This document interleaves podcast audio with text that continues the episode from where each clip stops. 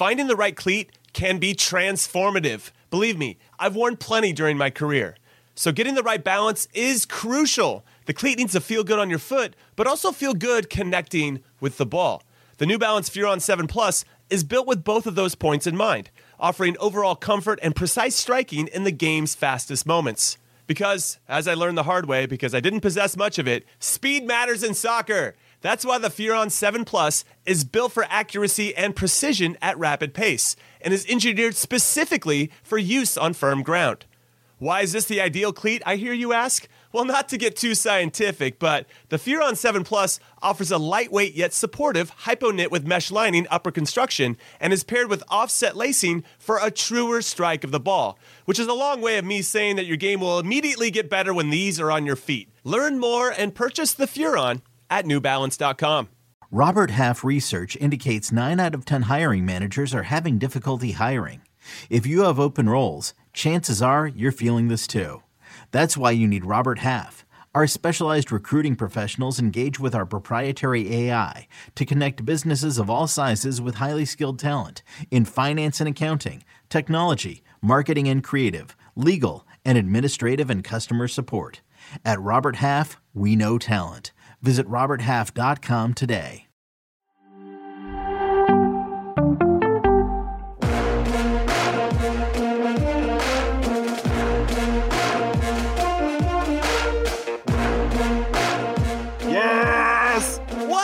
Everyone, and welcome to Emerson Hyman's favorite podcast on Soccer We Trust.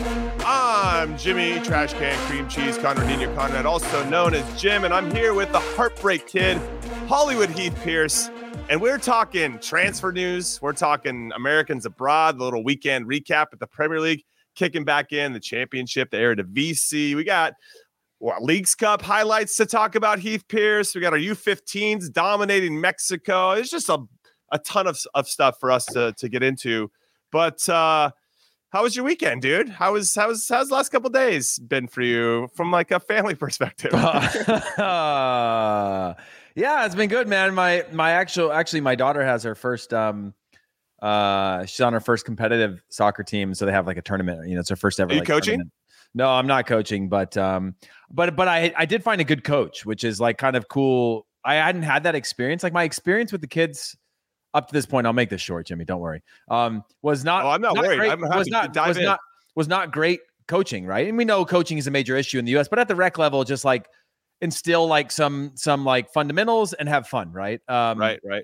And and finally found someone here that was coaching one of the teams, and like you know came to introduce himself to me, and and before he introduced introduced himself to me, introduced himself to my daughter, and like made her really comfortable, and like instilled like this fun and enthusiasm and energy. And I was like, oh, this is amazing. And since then she's like started loving soccer again, and she didn't really like it much uh, with what she was doing. So yeah, she got her first, first tournament this weekend. And um, yeah, so it'll be a fun week uh, leading up, and school starts again. So that'll be a nice, yeah. Week, yeah. That's you know? coming up for sure. Yeah. And uh, I think it's cool. The power of a teacher, of a coach, and just how mm-hmm. much positive energy and positive vibes make in terms of the perspective of the kids or, and, or students that are interested in a subject or are kind of on the fence about a subject, and how that type of in- just energy alone and just a desire to be out there and excited to be out there oh, could yeah. be the tipping I mean, point.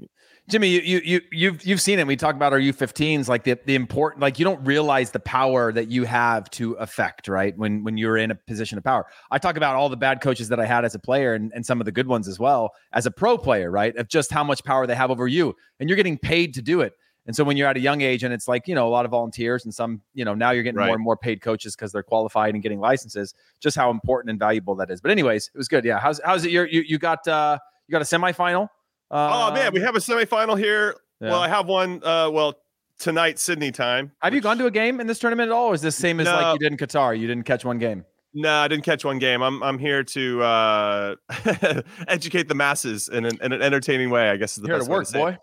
I, I'm I'm doing it, but I, this tournament has been quite amazing, and I actually thought Sweden had a bit of a chance last night. And I was a little little bit torn because since Sweden knocked out the U S, I was like, do I want them to win it all because then it makes the U S look better because they lost to the champions in theory, of course, yeah. or or do I want them to get smoked by Spain because they knocked us out, so they can suck it as well? yeah. And and so I was I was a little torn, but Spain, different gravy. I think what's interesting about the Spanish team is that back in two thousand fifteen, when they, the first Women's World Cup ever was in two thousand fifteen, and this is the ninth iteration of the Women's World Cup. They got last in their group behind Costa Rica. And fast forward eight years, Heath, and we are, Costa Rica is kind of in the same place, and Spain is out here winning and getting close to winning a World Cup. And, and not only that, oh, beautiful play. Yeah, aesthetically, they're pleasing to watch, and and they're deep, right? They've got yeah. these players, uh, Salma Parayuelo comes off the bench and scores. She did it in the game before. And Alexia Putellas, who's the reigning World Player of the Year, back-to-back World Player of the Year, she's not even starting for them. And actually, I think they look better when she's not on the team. And they're also winning at the youth level. And that gives me some concern for the women, because our youth teams aren't necessarily crushing it and, and competing for U twenties and U seventeen World Cups, where Spain is. And, and these other emerging com- countries that uh, that are getting themselves back into the conversation, or actually starting to develop at a high level, are, are competing for these trophies too. And I think the U S has some reflecting to do. I think that's the best way to say it. But yes, aesthetically pleasing for sure with Spain. What did you watch the game or see any no, highlights? No, I mean, I, I saw the highlights. That's been two things for me. One, you know, I, I did a, at the, at the twenty nineteen World Cup, I did a, a, a podcast, and humble brag, ended up winning British Sports Podcast of the Year, called Jeez, Football Inside Out. It's in, really the too early for me here for yeah, this flash. Yeah, yeah. But uh, we did, we were like, how do we do team previews? Do people want to hear the tactics? Do they want to dive into that? Do they want to know about whatever? And we chose to do these human interest stories of like more about the team and their journey, of like a team preview, why you should care, why you should watch, right? And the majority of those stories were about emerging nations, right? About they're not there yet, but maybe the next one. And, you know, here's a unique story about Jamaica, Nigeria, and like more tragic stories than anything. But now mm-hmm. fast forward, and while there's still uh, like a, a good amount of those stories that that that need to be sort of eliminated from the game in terms of the challenges to, to, to play the game at the highest level, you're seeing how quickly countries like a Spain, who, you know, our interest story was around, you know, how the league was developing and how a, a, a rich guy didn't like Real Madrid, so he launched an Atletico Madrid, or another Madrid squad for, for his daughter, and like all these unique storylines, but that are leading to this like crazy, crazy, crazy yeah. quick development of the league. And then you're plugging that into infrastructure that exists before. It's just right. really cool to see. Very rarely, because soccer's so historic on the men's side in a lot of ways, that on the women's side, it's just really cool to see like history happen in a small window and see advances, which I think is an eye opener for uh, across the board, but at least a really positive sign, which I like. No, I'm with you on that. I, I think what's interesting too is, we're not only talking about Spain, but J- Japan's having a bit of a resurgence. And I know they got beat by Sweden, but they were aesthetically pleasing and played a style and flexible. They were adaptable um, tactically, and well, really you're seeing, impressed. By the way, you're seeing cultural identity into the men's and women's teams, right? You saw that in right. the men's teams, like why we play a certain way that's woven into the culture. And you're seeing that on the women's side now, Jap- Japan being a great example, like culturally woven into the sport if possible. Anyway, sorry for interrupting you a couple times. No, I no, really I just cool. think, but they won the, the U twenty World Cup in two thousand eighteen. Yeah. And and now seven or eight of those players were on this team and were relied upon to step up. And Miyazawa in particular, she's still leading the Golden Boot race. And, and she was one of those players on the U twenty team. And Spain also recently competed. And I think they got to a final and, and are very close to, to winning youth titles as well. So that's an important part of the process. So that's just a big question for the U S women's national team. Can we get back to prominence on all levels? Because it's going to take us a while, I think. And then let's fast forward to the semi that's happening. Australia versus England. Australia, I think, have been propelled.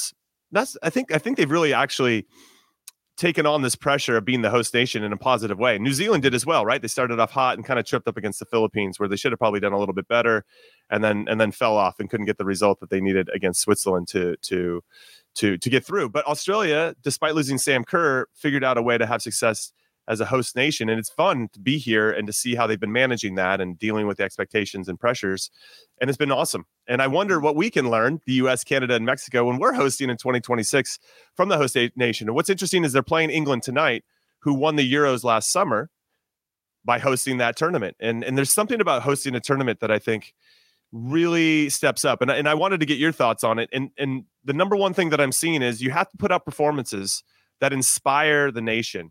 You can't just scrape through. You know, th- that's what Australia did in their first game against Ireland. It was kind of nervy. They did what they needed to do, scored on a penalty and won one zero. But then they had a lead against Nigeria in game two, the group stages, and they lost that one. But they came back and responded by beating a pretty capable Canada team who were the reigning Olympic gold medalists and won four zero. And that was the that was the one I think that gave themselves belief that they had a pretty good team and could do things without Sam Kerr. But also they showed the nation, hey, we're we're not slouches. And I think any host nation needs to have that one inspirational performance that starts to get everybody to buy in and believe. And the hard part is you don't want to start that momentum and then lose in the round of sixteen or whatever it is. So right. Fair play to Australia for really grinding out and playing pretty well and starting to build off of that four zero result against Canada. But that inspirational performance, I think, is so key if you're the host nation.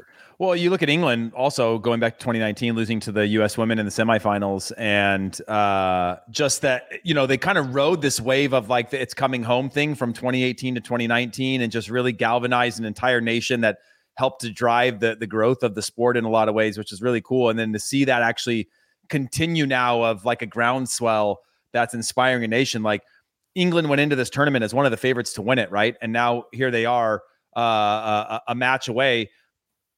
But the expectations were set far before that, right? It's not just like a, you know, let's see if we can go on a run and get people behind it. Like they've been building that for a while, like you said, uh, with the Euros and then obviously a really good World Cup um in twenty nineteen. So it's just kind of it, it's cool to see that sort of inspiration um live up to the expectation, because you know how quickly it can it can it can fall apart when you on when you underperform in the way the U S women did this year.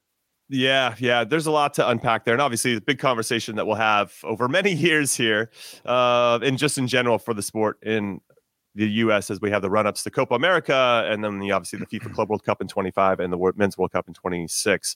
All right, well, we got some breaking news because Ricardo Pepi just scored. So if you're watching this live, we appreciate you hanging out with us, but he just scored his first goal for P S V. It was a penalty.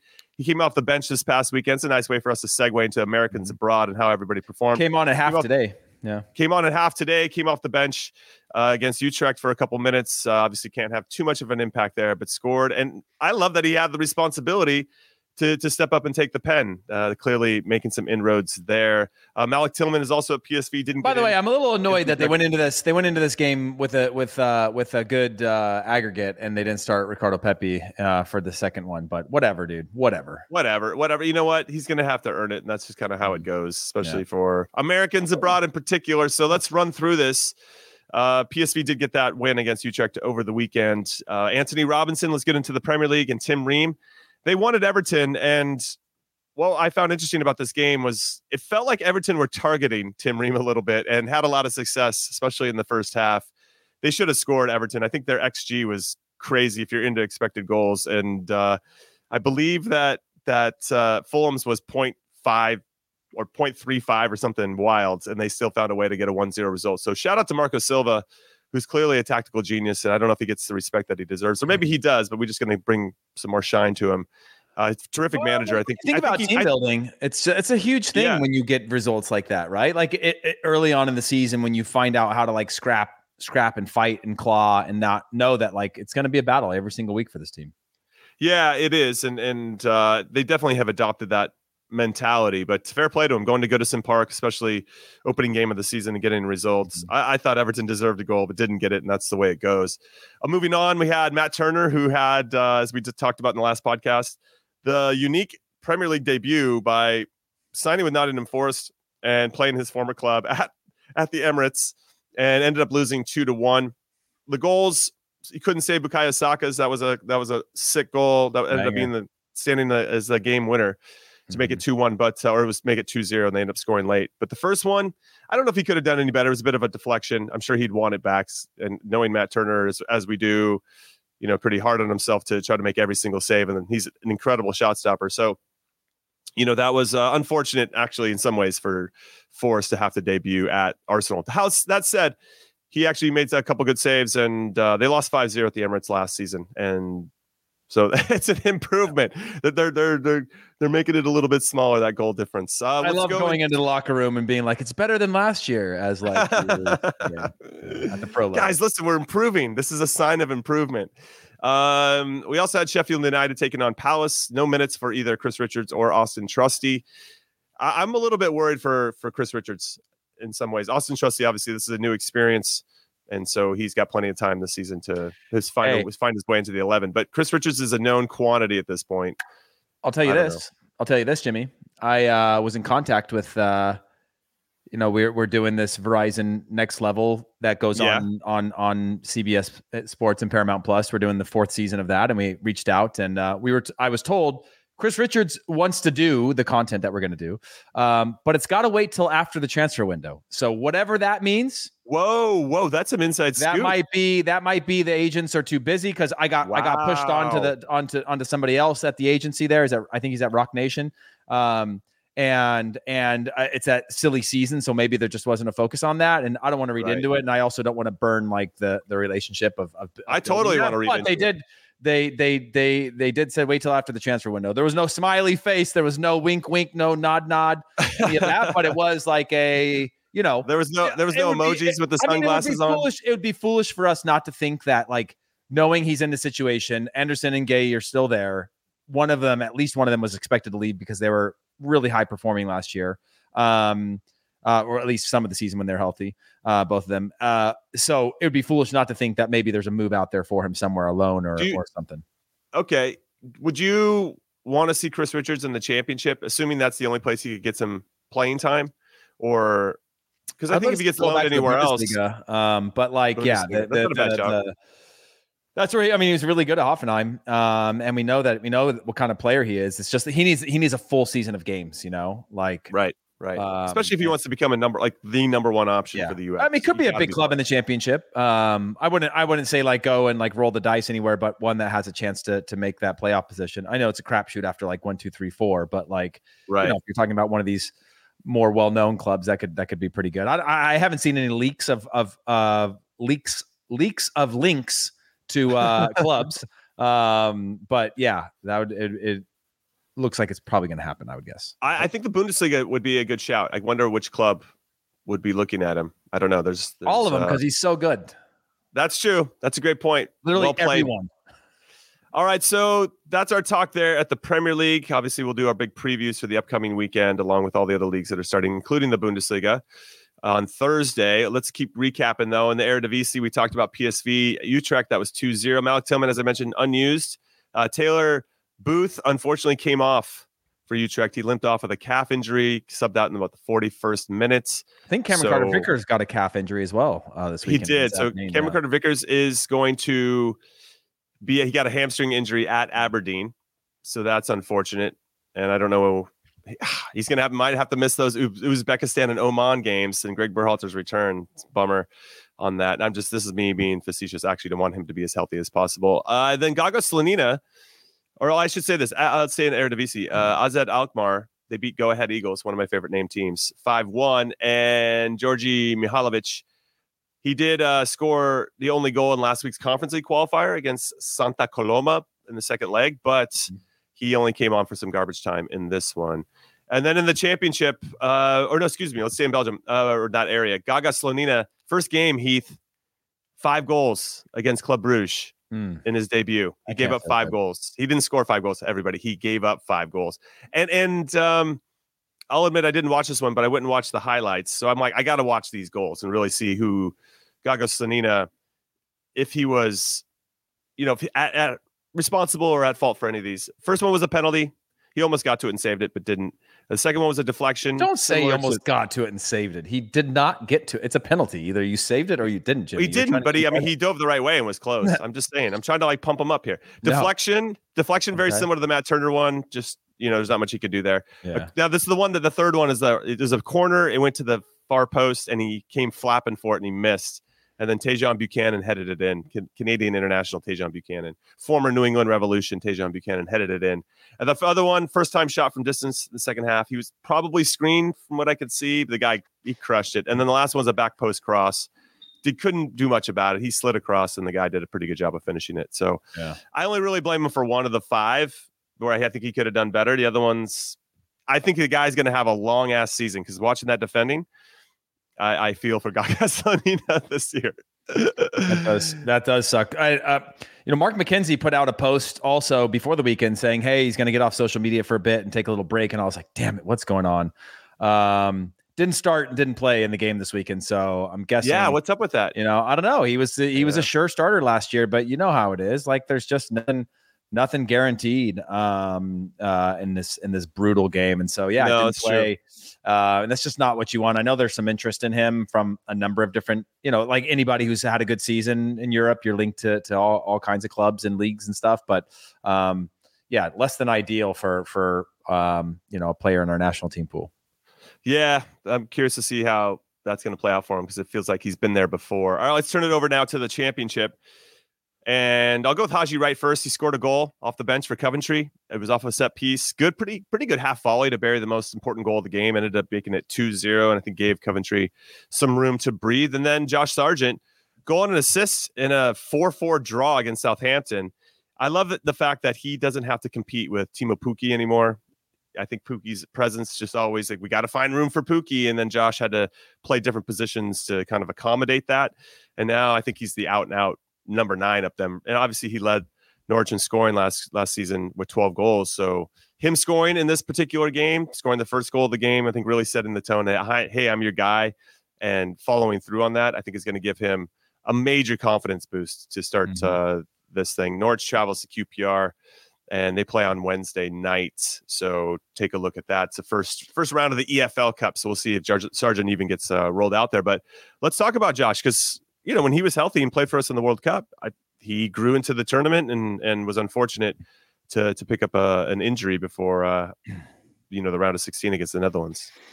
Yeah, I mean he he's one that again I just want to see consistently. Unfortunately for me, like I, I've just, and maybe you feel differently, Jimmy, I've always got mixed feelings just about the championship, right? It's, it's just like having played in a second division um, before in, in, in the second Bundesliga, you know how, just how different it is. A lot harder in a lot of ways, and then different mm-hmm. in a lot of ways. Um, that I just hope that he can be like, I hope he can break out into a, you know, a ten and ten type of player this year. Uh, for them, but it well, he's well on his way. I think yeah. he's he's set for forty-four goals and forty-four assists. yeah, yeah. That's true. I mean, the data the data backs uh, that he's going to be the highest scorer in the championship uh, ever. Uh, but um, yeah, th- that one as well. I just think about you know again when I think about the players this week, uh, this weekend, just we got a lot of did not plays, a lot of did not dresses, a lot of injuries in terms yeah, of our national right. team player pool. Right. When I think about Brendan Aronson, same thing coming off the bench. Um, and in the in the German Cup, Busio off the bench again. Tanner Tessman actually played a lot. But when I think about um, again, um, I'm blanking on him. Who we were talking about at Norwich? Um, yeah, Josh Sargent. Josh Sargent. Like I, I, I, I would love to see just like more this year over a season. We've seen when he when he hits a run of form how good he is. We saw what, what right. he could do in the World Cup. But I'd love to see I'd love to see that consistently at the club level, and then like just get out of the championship personally. Yeah, I'm with you on that. I've noticed respect to the championship. It's a really hard league, but like I maybe one of the hardest for our goal scorers, for our strikers. Yeah. Like, you know, I'd like to be, see somewhere that's a little bit more predictable. I think though, if anybody's going to trust him, he's got to prove it here. Like I you're going to you're now the number nine. What do your numbers look like? And then that boost. Maybe Norwich gets promoted and just kind of takes it takes care of itself, but we'll have to wait and see. All right, right. We're going to take our first break of In Soccer We Trust. When we come back, we got some transfer news to get into, so don't go anywhere.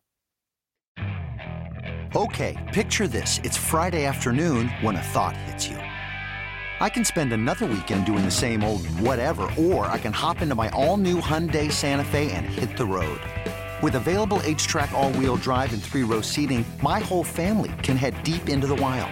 Conquer the weekend in the all-new Hyundai Santa Fe. Visit Hyundai U S A dot com or call five six two, three one four, four six zero three for more details. Hyundai, there's joy in every journey. It was a very bright shining light, Sarajevo, and they needed to kill that light. From producers Matt Damon and Ben Affleck, explore how art and music sustained hope during the siege of Sarajevo, thanks in part to humanitarians and the band U two. U two, they represent a personification of our resistance. The Hollywood Reporter hails Kiss the Future, moving and inspirational. Kiss the future! Viva Sarajevo! Kiss the Future. New documentary now streaming exclusively on Paramount Plus. Go to Paramount Plus to try it free. Terms apply. Welcome back to In Soccer We Trust. I'm Cream Cheese alongside the Heartbreak Kid, and we got some transfer news to get into, Heath. Lots of interesting ones, and mm-hmm. uh, I think we're going to get to Folan Balogun in here in a second. I think he's probably the biggest name of like, where's this guy going to go? And it's nice to see that Monaco is up their bid to potentially bring him back to Ligue one. But the one I find kind of fun is Jesus Ferrer to Cadiz in La Liga. Now, because there's a lot to unpack here. I'm I'm seeing that it might just be on loan, but I don't really feel like M L S does those types of deals regularly. So I'm curious to see how that's going to all play out, and if F C Dallas would even agree to that, given that he's arguably one of their better players. So Cadiz uh, coming off uh, a one zero win to start La Liga, and they finished in fourteenth, I believe, last season. So yeah, mid-table team in Spain. They need to definitely bolster their attacking options. Uh, I looked to see kind of who was doing what. They got uh, Roger Matri, who's thirty-two years old, and has been mainly with his career with Levante. Um, doesn't score regularly, but is but knows how to score, and he's got a lot of experience, obviously, playing in Spain. So you got him, and then you got Chris. Um, I think Chris Gomez is who I found. Is that his name?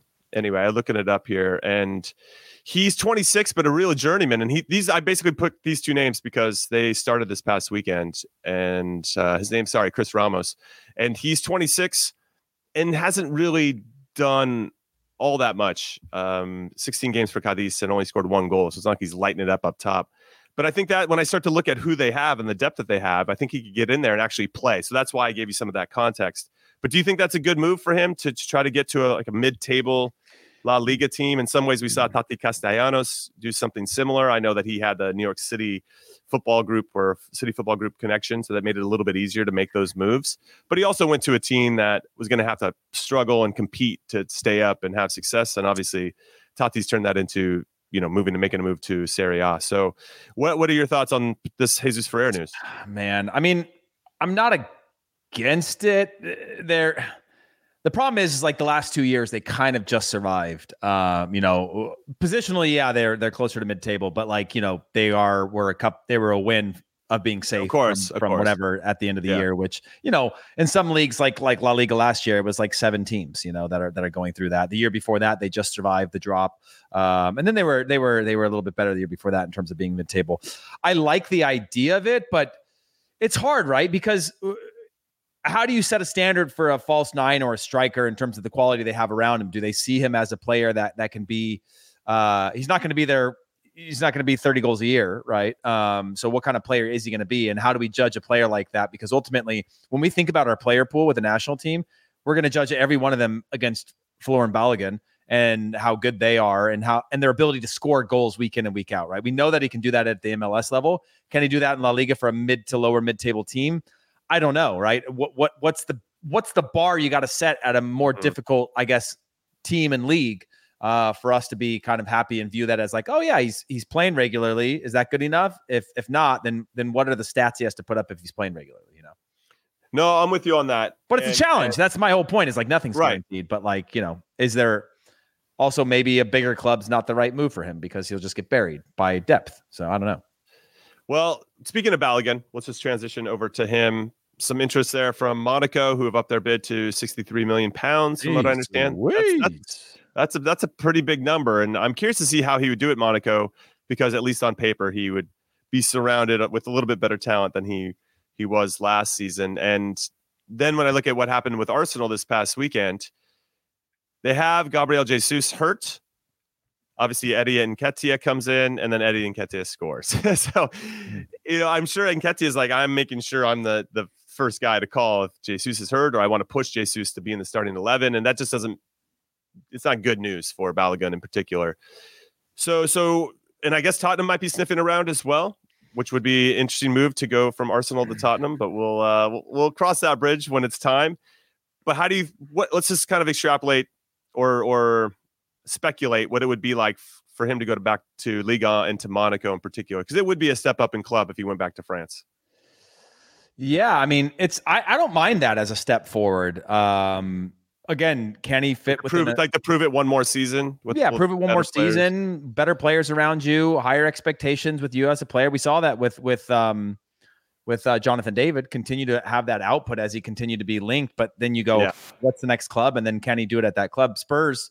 Why not? Uh, but at the same time, will that move not just be there in a year from now anyway? Like, is he going to play over Richarlison? Is he going to, you know what I mean? Is he going to get those minutes and those opportunities in in a what's generally, right. uh, I guess, a four two three one or four three three system? Like, is he going to be able to have be the single striker in that? Is he going to play underneath uh, as a as a Madison. I don't know. Like I, that yeah, just feels yeah. like a, if that was the case, why, why wasn't that the case a month and a half ago when the window opened, you know? And well, maybe because they needed the money from Harry Kane's sale to yeah, actually afford I, somebody. I don't know.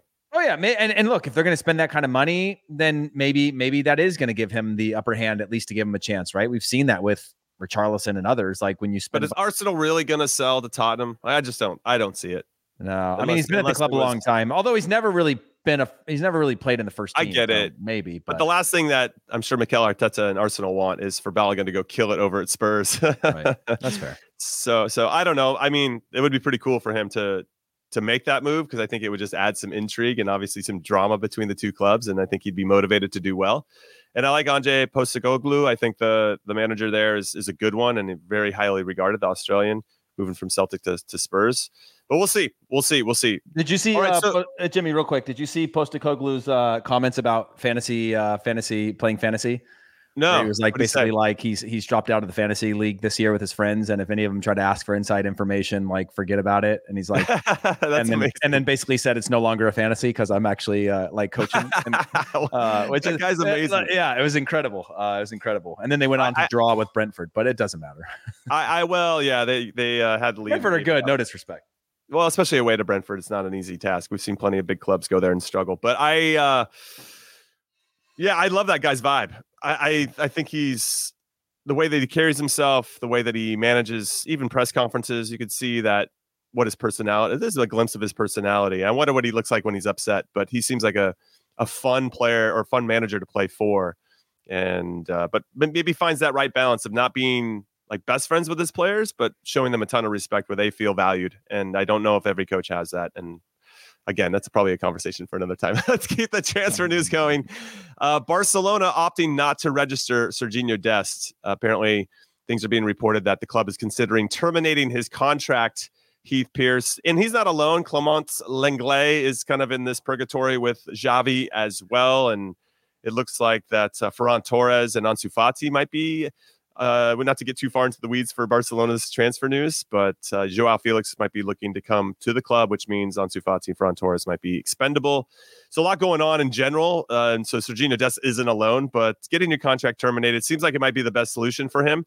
I don't know where that guy goes, because I feel like he hasn't been wanted by Barcelona and A C Milan, and you start to get this reputation about you.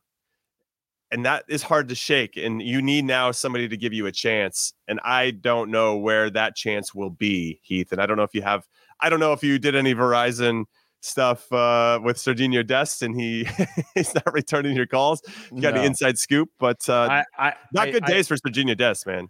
No. And again, this is, this is the worry. And, and to go back to, to even, even the conversation about, um, about uh, Jesus Ferreira, like five, seven, eight years ago, we would have dreamed of a player getting to to that, right? At, at that age of like right. getting to a club like Cadiz and or Cadiz, um, if if you know, in terms of just a, a, another step forward to test themselves and push themselves. The issue that we're running into now is we constantly have this like these monumental shifts of like our players are stars, and then our players don't play, and then our players don't dress like in our player pool because they're all around relatively the same age. He was one again that was like, I don't know, six, seven, not seven, sixteen, seventeen, nineteen, twenty games or something his first season at Ajax, and then became a big star overnight. And I don't think he had the tools to be able to just be a consistent starter. We saw what he could do on the ball, but he wasn't a winger with that ability. And he, you know, he's a defender. And now he kind of made these leaps that were a little bit too big, goes to Barcelona, doesn't, you know, had actually had some decent games, but also had some bad games as a young player, teenager. Well, Ronald Koeman, the, the manager that brought him in, really valued what he brought yeah. in his skill set. And then once Koeman left, and Koeman's actually commented post getting fired from Barcelona that he doesn't understand why they don't play Serginho Dest. So clearly you have to have a coach that can see your value and put you in and, and, and utilize that. Anyway, keep going. Yeah. And, and then obviously we know the story, A C Milan, you know, and then not being registered there. And then now back to Barcelona, not being registered. I do like the idea of clubs that are, it's better that they're following the financial uh, capabilities by almost canceling the contracts, which basically they would have to pay these guys out to force them to leave so that they could bring in other players, but also try to say, hey, you're not part of the plans. You're not going to just hang out here in the locker room. I would like to, I would like to see him go back to, to, to Holland, the Netherlands. I, I wouldn't, I wouldn't be against that. um, uh, for him or a club like that. You know, he doesn't, he's kind of floated at the top tier of the one percent of clubs, and he's not there yet. Clearly, like, what's the click back that he can go to? And just actually, do you think there's an ego thing? I don't, I don't know Serginho at all. And I don't really know. You know, I'm sure there's his, ego involved. You know, nobody doesn't I mean, think that they're not good enough to play at Barcelona. Um, no, yeah, but I, I, you have these two setbacks, and then, you know, him going back. Let's say he goes back to like a P S V, or even goes back to Ajax. I mean, you're going to do it with your tail between your legs because you didn't perform. You oh. know, you got you had your chance and you didn't take it. We look at it through the lens of Serginho Dest, one of our stars of our national team. The rest of the world looks at it through the lens of a young player who hasn't proven himself and therefore needs to go back a step, right? That happens right. everywhere all the time with young players. You're talking about Ansu Fati um, in the same conversation as Serginho Dest. But Serginho Dest is one of fifty young stars that you don't know. And I was actually talking to somebody recently about young players. And the reality is, is no matter what, you don't know what a player is going to become. You can nurture them. You can guide them. You can put them in the right environments. What's the right environment? What's the right thing? What's the right position? What's the right way to address them? What's the right way to develop them? But ultimately, you don't know, right? Because you're not inside the brain or the mind or the body right, of that player. Right, um, right. And so it is a toss-up in the end. And he moved a little bit too fast, a little too far. And I think, one, we're seeing a different player in terms of confidence, but two, maybe a player that just needs a couple good seasons of playing somewhere, you know? And maybe that's not one of the big two in Netherlands. Maybe it's a, a oh, Sedak Mar or a, no disrespect, um, or a, or a, you know, um, Feyenoord. Well, Feyenoord or, yeah, Feyenoord, yeah. yeah. Um, or as yeah. the Ajax fans call F-word um, um, for the name of that club. But yeah, there's there's there's a lot of clubs that he could fit into. It's just a matter of like, does that club? He's a very style of play specific signing, you know. Um, mm-hmm, mm-hmm. He he does play defense, but there he brings us something different that I think very few attack and defenders have, but with that comes a trade-off. Um, right, right. Yeah, very curious to see. Obviously, there's uh, two weeks left open in this transfer window, and I, I uh, am really looking forward to seeing where he goes, where he ends up, and, and how settled or at peace he is with that. But he still has to prove himself. No matter where he goes, he's going to have to prove himself, but it might be a step back, as you mentioned. So two more transfers here, Heath. Uh, first one, let's go quickly. Cade Cal to Bologna in Serie A. E S P N is reporting that uh, the club has made a revised offer to the San Jose Earthquakes that could rise up to five point five million dollars. And I love that he's with Luchi Gonzalez right now with San Jose. I think that Luchi is a bit of a player whisperer, especially with young players. He proved that at F C mm-hmm. Dallas when he was with their very, uh, and I think he helped build that, F- that that academy, which is very well known. I think at this point, maybe even globally, F C Dallas and the players that they're producing. And when he's taken on bigger jobs, head coaching jobs with F C Dallas and now with the Quakes, I think he just has a, a penchant for getting the most out of his younger players in particular. I think he's got a nice identity, and I love Luchi as a coach. But if he goes to Bologna, Thiago, Thiago Motta is the coach there, and I had a chance to see Motta play when he was at P S G. I went to a training when they came to New York one time, and this guy, again, he's kind of Sergio Busquets-esque, where he's not a very good athlete. I mean, he's a good athlete, but he's not going to wow you with his athleticism. I should say it like that. But he was running the whole practice. Possession, there was nobody else that was driving the game. Kind of Pirlo-esque as well, where you're not running the most, but you are pulling the most strings. And uh, I could see Cade Cal really benefiting from that. And obviously, playing in Serie A, he's going to get a, probably uh, an education in different things a little bit quicker than maybe he'll see in M L S. But I, I can see the value of him staying maybe for a little bit longer before making the jump. Uh, what are you saying yeah. about Cade Cal? Too early, or do you think? No, there's. Here's why I like Bologna for for him. One, it's owned by Joey Saputo or the Saputo family that owns the Montreal Impact. Um, I think that's a good sign because the director there is former Montreal Impact and former Italian striker Marco Di Vaio. Marco Di Vaio comes back to Montreal from, I was, I was talking to uh, Patrice Bernier uh, at the All-Star game, and he was saying that Marco comes back like once a month because the clubs are obviously connected in a, with ownership, that he comes to check things out and spend some time in Montreal. And so he sees him. And that to me was like, once I saw this link, I was like, oh man, it's actually a good thing because it's not just a random club watching a random video right, or having right, some right, scout. Right. This is a club that's connected to North America with an ownership group. It's a club with a director that played in Major League Soccer, who's spending time here, that knows this guy. And, and, um, a lot of weird things that he does in the box, driving in from the left side to the right. These are all things that made Marco Di Vaio a great goal scorer, small figure, small frame for, for a striker and, and really good. So to have Thiago Motta, to have, uh, Marco Di Vaio, to have an American ownership group, I think all of those things give you more chances than just like you know, the the the the, the stereotypical like marketing machine, or like, you know, this guy right. could be good. I think there's right. a lot of ties that they're going to get plenty of looks at him if that is indeed true. I like I like the opportunity, and then I also like the links back if it, if it's not working, you know. So yeah, I, I'm like curious I, the the squeeze for this for the Quakes, because they'd be losing arguably their most marketable player, one of the most marketable players. So I yeah, but they brought it. in they brought in um, what's his name on loan? Um, um, you know, the guy with the t-shirt wore the t-shirt, Greg Berhalter. Um, Uh, the, the yeah, Matthew uh, Hoppe. Yeah, dude, I forgot time. his name last time too. Matthew Hoppe, you got to get in the news more, man, because you're killing me, dude. My brain's not working. Uh, all right, uh, and then let's talk a little Tyler Adams. Yeah. Uh, Chelsea obviously backed out because they were chasing Moises Caicedo and looking um, Romeo Lafia as well. But then Bournemouth now apparently is in for Tyler Adams. So, do you think that's a good fit for him up the cherries, or or do you think it's interesting that more teams aren't interested in activating his release clause, which is only twenty-six million, which seems pretty affordable given this transfer market yeah. these days? That's another. But I think another. maybe that, that that hamstring, you know, potential issue could be something that could be holding people back. They want to see how healthy he is before they commit that type of money, which makes sense. But Bournemouth looks like they're pretty serious, and it seems like Tyler Adams is interested in well as well.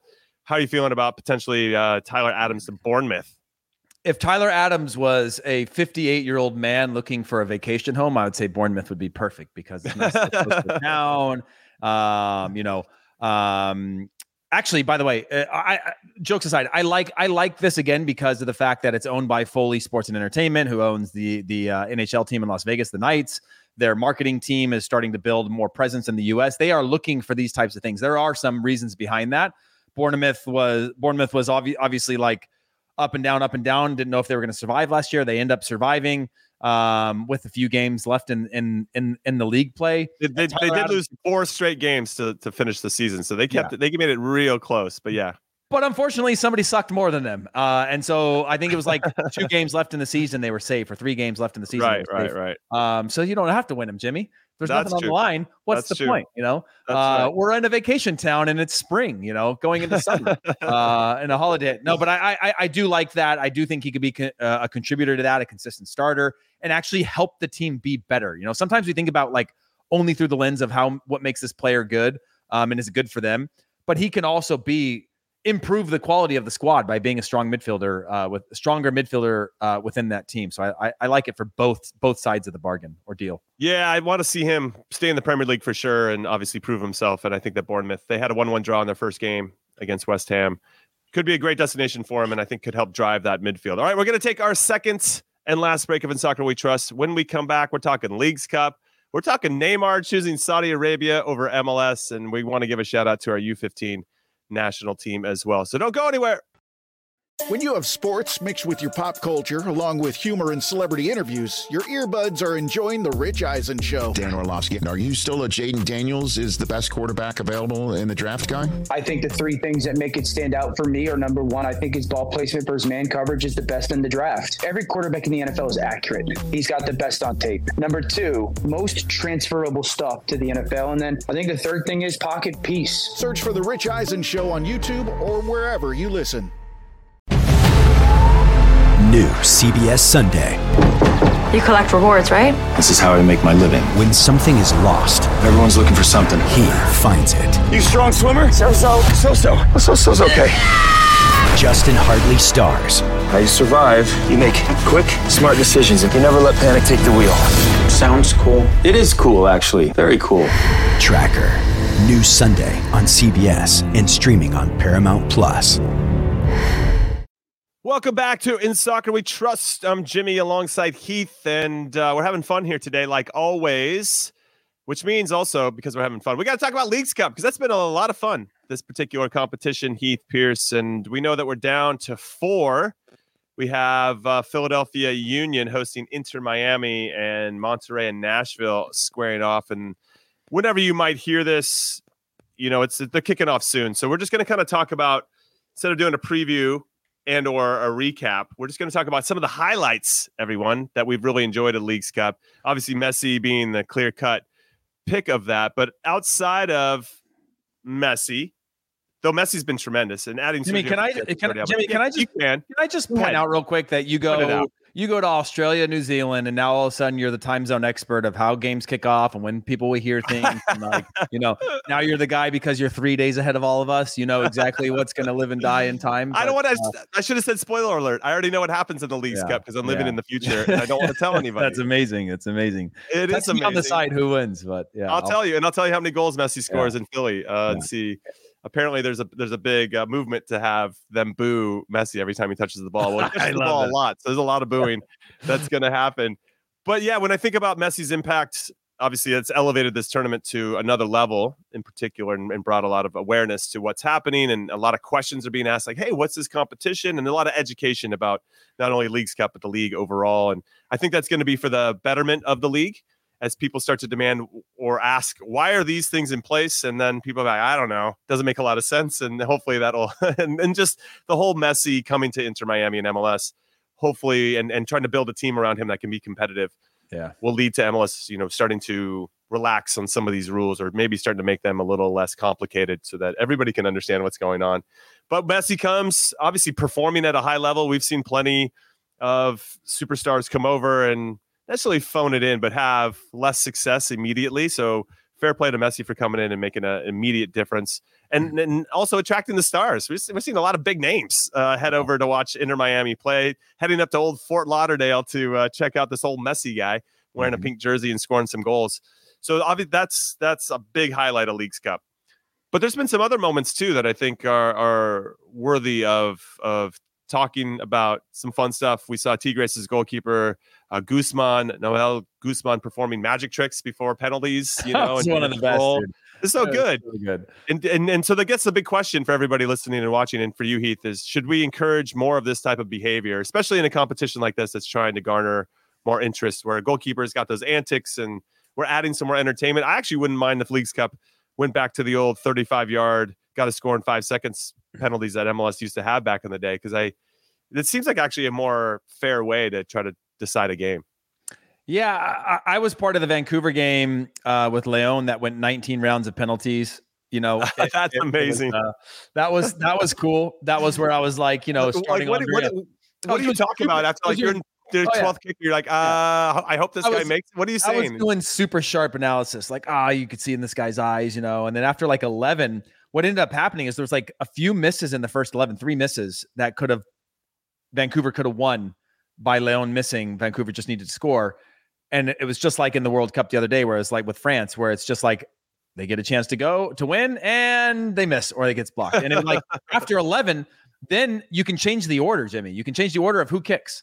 Um, and so it's not the same order again after eleven. Hey, so you, so you could go, you could go, wait, wait, wait. Theoretically, you could go back to back kickers. Yeah. I think you can go back to back. You could have just gone a goalkeeper eleven, goalkeeper twelve in theory. Wow. I believe I, I could be wrong on, okay, on the okay. eleven to twelve, but everything else, I know you can change it. Um, on top of that. Uh, so at first we're like, well, this person's coming up, and you're like, that's not the right person. That's somebody different. Uh, and then, and then after eleven to nineteen, uh, and stupid story, I'm wasting everybody's time with this, but like, I like it. Keep the going. Goalkeepers didn't go the right way. Nobody went the right way. Nobody saved anything for like seven shots, Jimmy. It was just like people like dunked seven in a row that time. Uh, and so it was like this wild thing. But to answer your question, by the end, I was just like, you know what? I got no analysis for this. Let's just like enjoy these penalties, because like I get it wrong every time. Like, oh yeah, this young guy doesn't look confident going up to it. Bang, top corner. You know, this guy looks blah, blah, blah. Look at his approach. Bang, top corner. So every time I was like hedging, I was way off. And so ultimately though, it's been, there's been a lot of fun things. And when you think about a tournament, getting people into it, it's got to be more than just like good competition. It's got to be entertaining. Yeah. It's got to be things. And, you know, I would love to see more things that bring me into the experience throughout the tournament um, that, that are fun, because those viral moments, like the goalkeeper doing the, you know, pulling the stuff out of his mouth. I just think that's hilarious. And I think it's really, really fun. Um, and sometimes fun is good. Yeah, fun is good. And I think that this tournament could probably benefit from marketing around being fun and having these moments. There are other moments too, where Nashville, Club America, the shootout got decided. Uh, Nashville ended up winning after a retaken penalty, and it took them way too long to decide if that penalty needed to be retaken after the goalkeeper stepped off his line and made the save. Uh, and after Club America fans thought that they won it, the the the account on social media thought that they had won it. And so these are actually good stories and and moments in this tournament that I think can be used for future tournaments, right? You can reference, we have reference points now. Hey, Leagues Cup in this first one, Club America can come in and be like, hey, we thought that was bullshit in last year, and now we're going to, we're going to take it more serious, or wh- whatever it is, right? They're going to, they're going to now have something to work off of. And I think that's going to be cool too, as these little rivalries start to get established. Especially L A F C versus Monterrey. L A F C's cruising. They're up two zero. And then in Buwanga's scoring goals again. Everybody's feeling great. This is the return of the resurgence of L A F C this season. And then they give up three and lose three two. Yeah.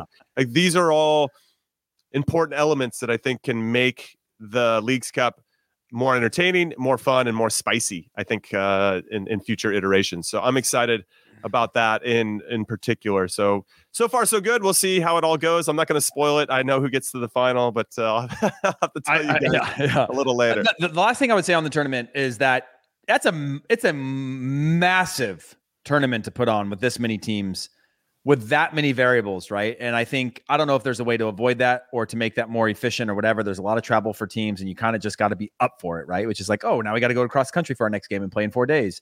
Um, Either that, or or or we got to get some, you know, bigger planes, uh, and teams got to buy some planes so we can, uh, you know, have that type of lifestyle. But do you think like, that uh, uh, now that you say that, just very quickly, remember during the pandemic with the M L S's back tournament and all the teams were in one place, mm-hmm. and even the Champions League all played in Portugal, right? And everybody was there playing their games so that everybody be in a bubble. I wonder if there's some value of, of maybe regionalizing it, right? Where all the teams kind of play in one location. I know that they, everybody wants their home fans, so maybe this is me yeah. just talking out of my butt. I but, mean, it could but, be but I just, for just part like of it, you, right? Like, yeah. I think for part of it, you could. I mean, the one thing that I got from most people, and obviously this was a really like hard, tragic time in history, right? Of, of, of, of the bubble, because people were like, oh yeah, you can go, but none of your family can come, right? Like, and that was, right. a real, I think that was a different, a different thing for a lot of people. And, and when you're talking about like intra-border play, that could be a really complicated thing for, for teams, and not being able to have certain people stay there and whatever. But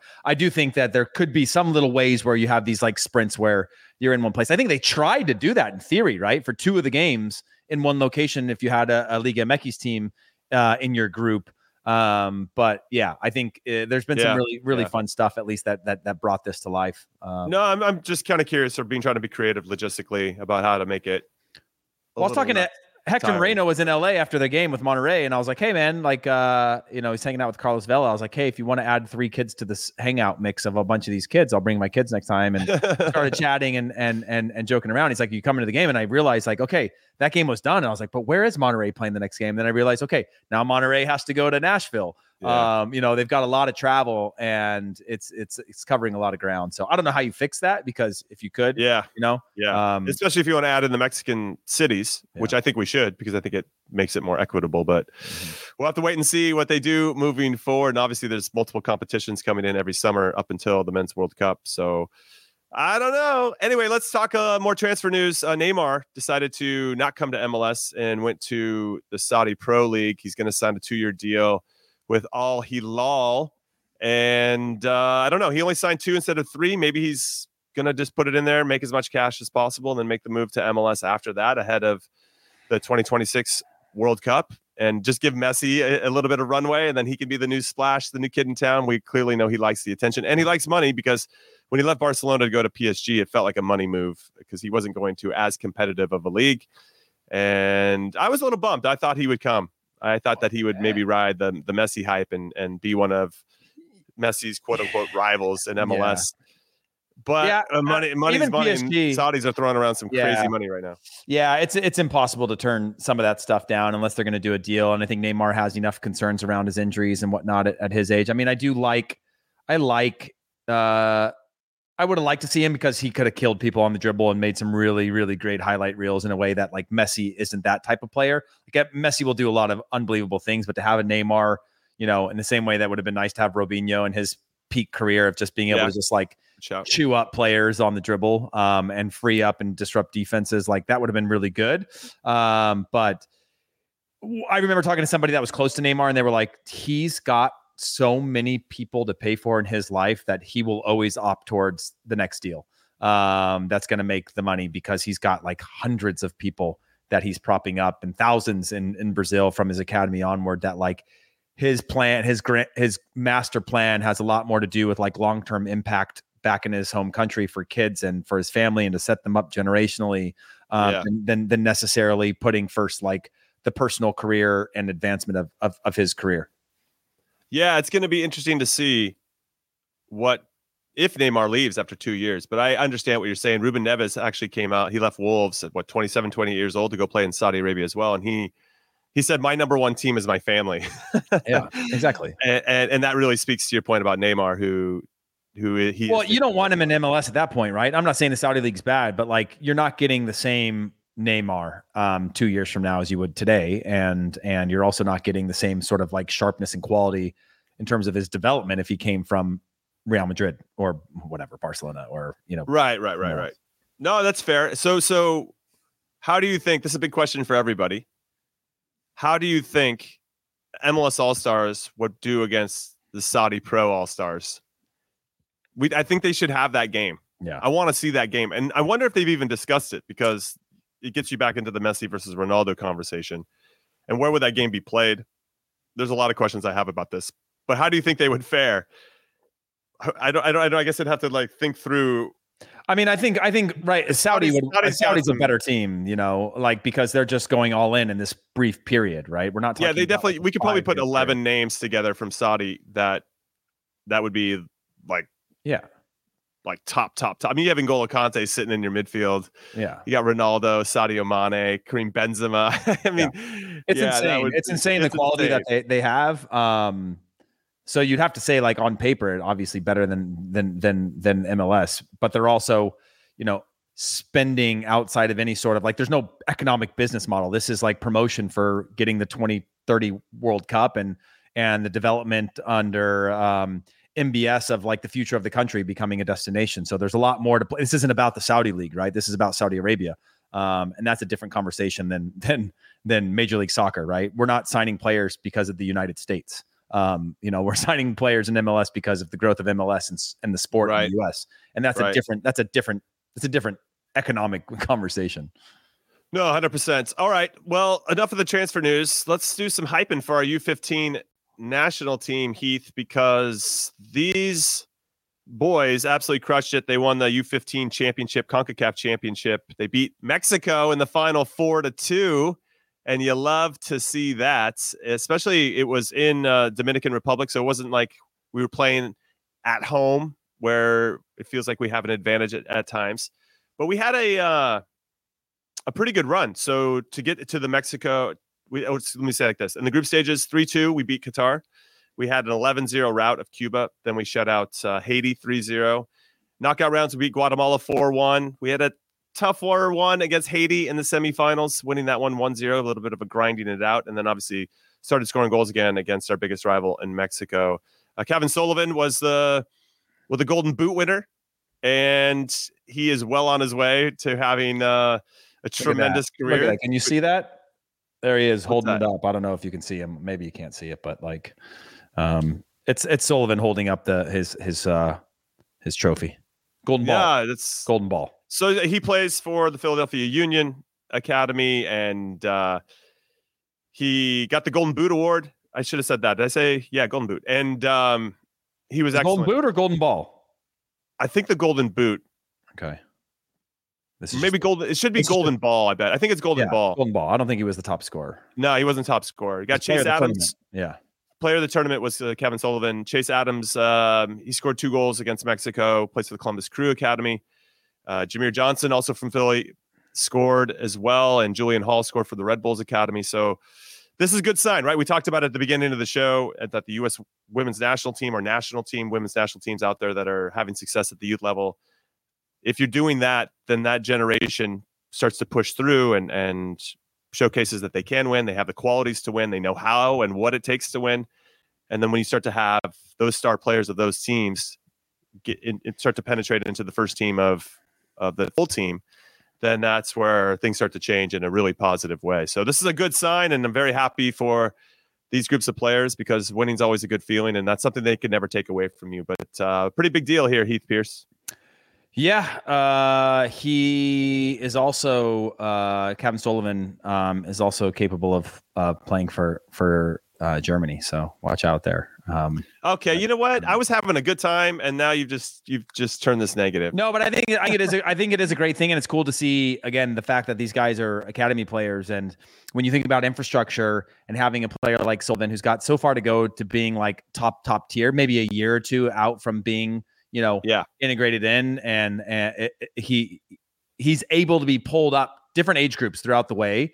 To, to cater to his development, and that ecosystem and that infrastructure is so important to these players' developments that when you think about five, six years ago, or even our own careers, where would you have gone, right? In an academy. Like it was either, for me, it was I M G uh, with the soccer residency academy with the U S national team, which was, it was that or like my friend's dad coaching twice a week while we played tournaments on the weekends as all my friends got into like partying in high school and stuff like that. You know, now you have actually like a kid who's fourteen. You're like, okay, we're going to pull him up to the sixteens or the seventeens or the eighteens or the nineteens, or he's in the first team.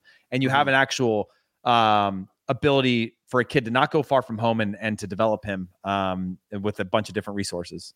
I'm definitely going with the dad every day, yeah. two days a week and some games on the weekend. Cause that always sounds like a lot of fun. All right, that's it. I'm calling it a show here for In Soccer We Trust. So on behalf of producer Daz and producer Alex and Heath, and I guess Charlie Davies, I'm Jimmy Conrad. I want to say we'll see you again on Thursday. That'll be at four p.m. Eastern. And we really appreciate everybody listening. So take a minute if you can to leave us a rating and review on your favorite podcast platform or on Apple, Spotify, Stitcher, anywhere you listen to your podcast. We're also available on video, as you know. So su- subscribe to us. That was hard, tough for me to say. Subscribe to us on the YouTubes. And yes, enjoy Leagues Cup. And I hope it goes well and all your favorite teams win. And we'll see you in a couple days. Later. See ya.